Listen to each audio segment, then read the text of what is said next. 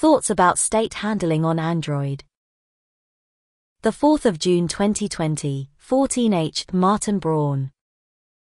One of the frequent challenges on Android is keeping the UI of the application in a consistent, sensible state.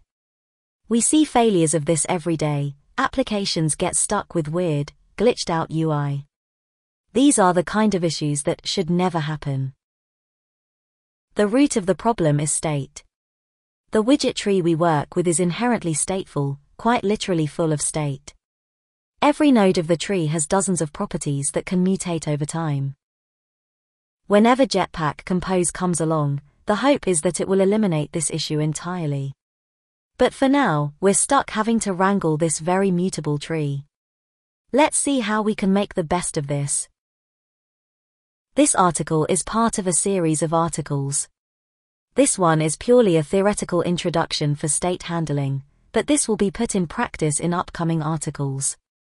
Event handling will also be covered later on. Disclaimer, these are all just subjective thoughts on the topic. The classic MVP approach. Model View Presenter is perhaps the first well-known view architecture on Android that's worth talking about. It's been popular through many years of modern Android development, and it works alright most of the time.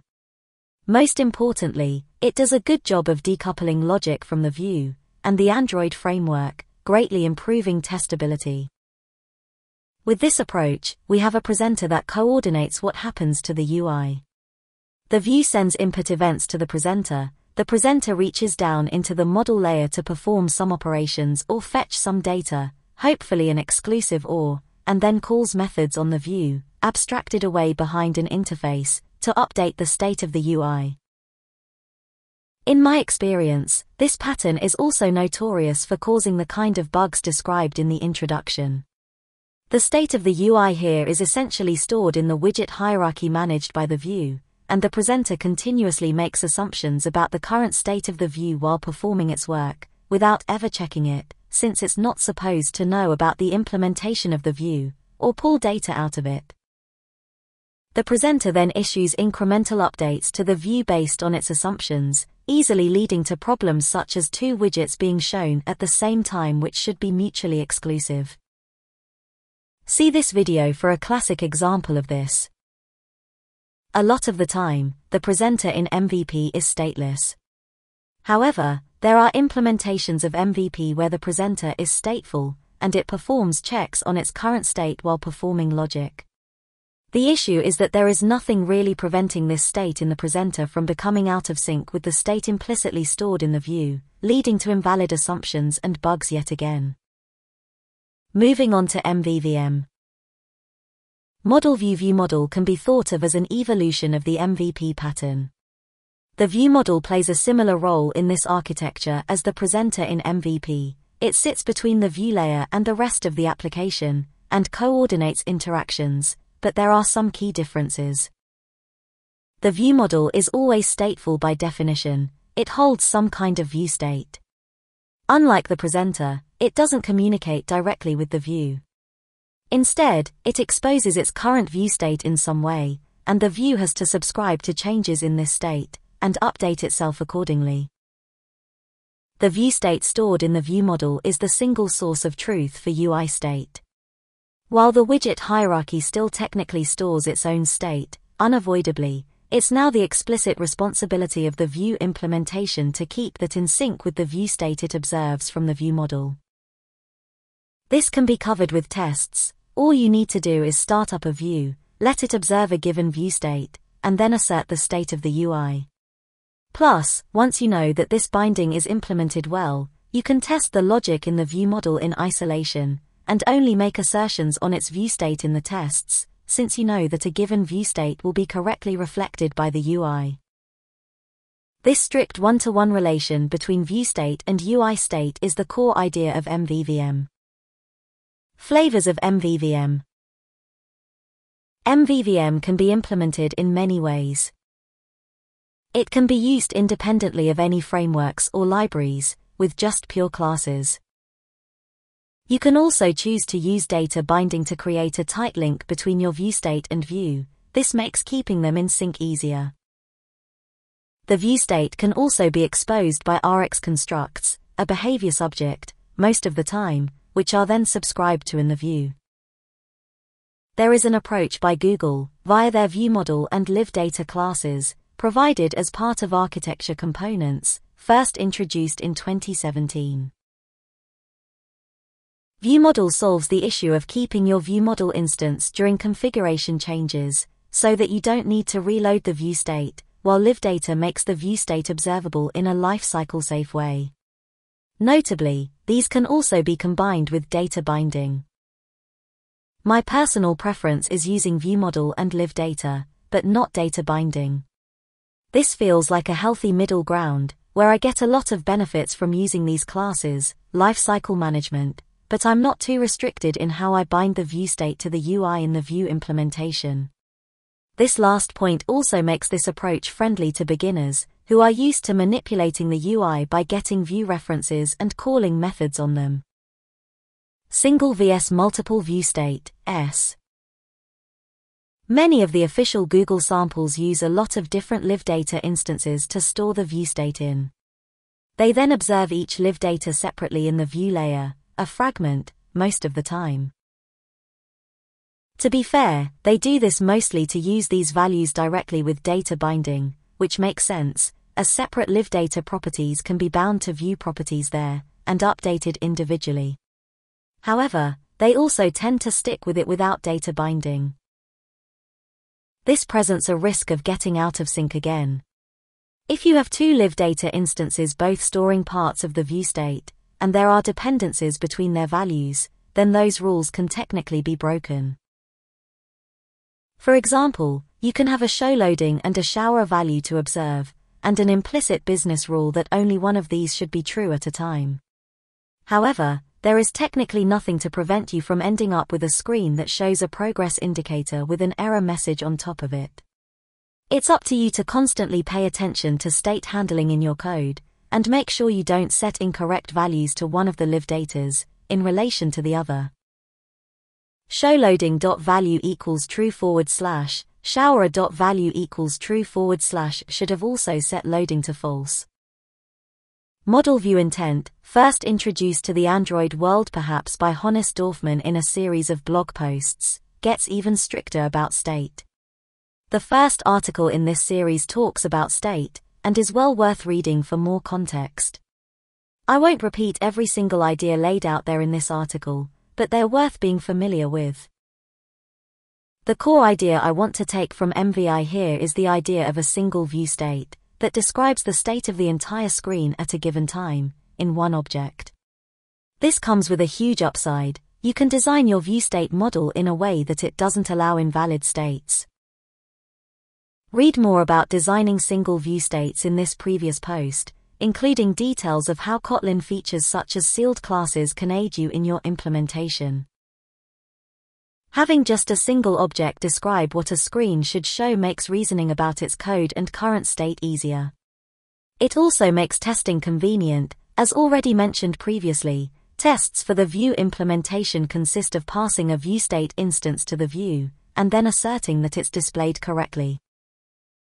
This doesn't come for free, of course, so let's mention some drawbacks that are worth being aware of. If your state was split up into multiple observable pieces previously, you had the ability to update pieces of the UI separately. When you observed the change of a single boolean or string value at a time, you could update the visibility of a single view or the content of a single text view, without touching any other widgets of the screen. With a single view state, you have to render the entire screen on every change, or do some kind of diffing against the previous state, if you want to avoid this. Given a complex enough screen, modeling and then creating instances of a single viewState object that describes everything on it can be challenging, as it will lead to deeply nested immutable structures. Modifying this object, if it's immutable, which it should be, might also be troublesome.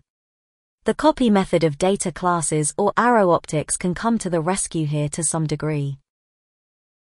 While the single view state is by far my favorite part of MVI, it's worth mentioning some of its other main ideas. It's fully reactive, with Rx, or alternative reactive stream implementations, powering it top to bottom, from the input events down to a reducer and back to the view which gets updated with the new view state. This also necessitates input events to be converted into objects, so that they can be sent into Rx streams. Personal opinion, again, I'm not the number one fan of Rx, and since I'll be using coroutines in the codebase anyway, I prefer to not have Rx involved as well. I see a certain appeal in wrapping input events in objects just like viewState, and can see a lot of possibility in the idea, but generally speaking, I think most apps can do without this, just making regular method calls from the view to the view model, and passing down parameters. Persistent vs ephemeral state. How could we talk about the state of the view layer on Android without talking about process death? On a related note, we talked a lot about view state, but we haven't taken a look at what's in the view state and how it gets there. Let's cover these topics together. I like to call the view state the stored in the view model the persistent state of the application. This is a representation of state that's already stored in some way. The view model might populate this from a local database, network calls, or other similar data sources. This state can be fetched at any time for a screen, based on the parameters that it was opened with. For example, in the case of a detail screen, an ID would be passed to it, which the view model would use to load this persistent state into its view state, so that the view can display it. With that, we have view state loaded into the view model, and using the Jetpack view model class for the implementation, the state will persist through configuration changes. While the state can be fetched at any time, this solution keeps it in memory, and avoids having to access data sources for it all the time, which would make the user wait for data to reload on such changes. But what about the droid attack on the Wookiees handling process death then? View model instances survive configuration changes because they are stored in a static way. This means they are still destroyed on process death, meaning we'll lose any data that's in the view state. But if we followed the ideas above, there is no data there that we can't fetch again. As long as we don't lose the navigation parameters, we can create a new instance of view model when our process is restarted, and fetch data for the view state again, using persistent data sources. This isn't the end of the story, as applications also have state that isn't persisted yet. My internal terminology for this kind of temporary state is ephemeral state.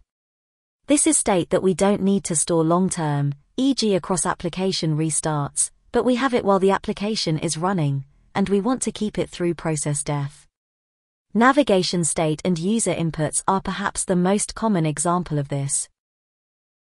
This state can exist outside the view model, and be stored in saved instance state, automatically by the view system, completely manually by placing values in the bundle, using libraries, whatever your preference.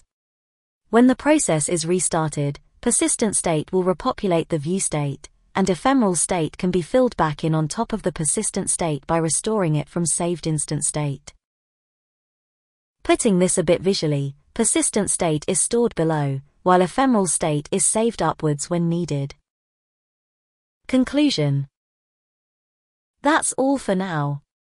Just to reiterate the disclaimer up top, these are all subjective thoughts on these approaches. Still, I hope someone finds them helpful, and that it makes you think about whether you need any or all of these things in your application. Check out the next article of the series, Thoughts about Event Handling on Android, which covers the theory of handling one-time events, and important considerations to make when implementing them. The previous article of this series is Designing and Working with Single View States on Android, which includes both the theory and practical tips for using single view states. Stay tuned for more articles, which will soon get to actually implementing these ideas. Thanks to at Stuarmetal and at Duinden for reviewing this article.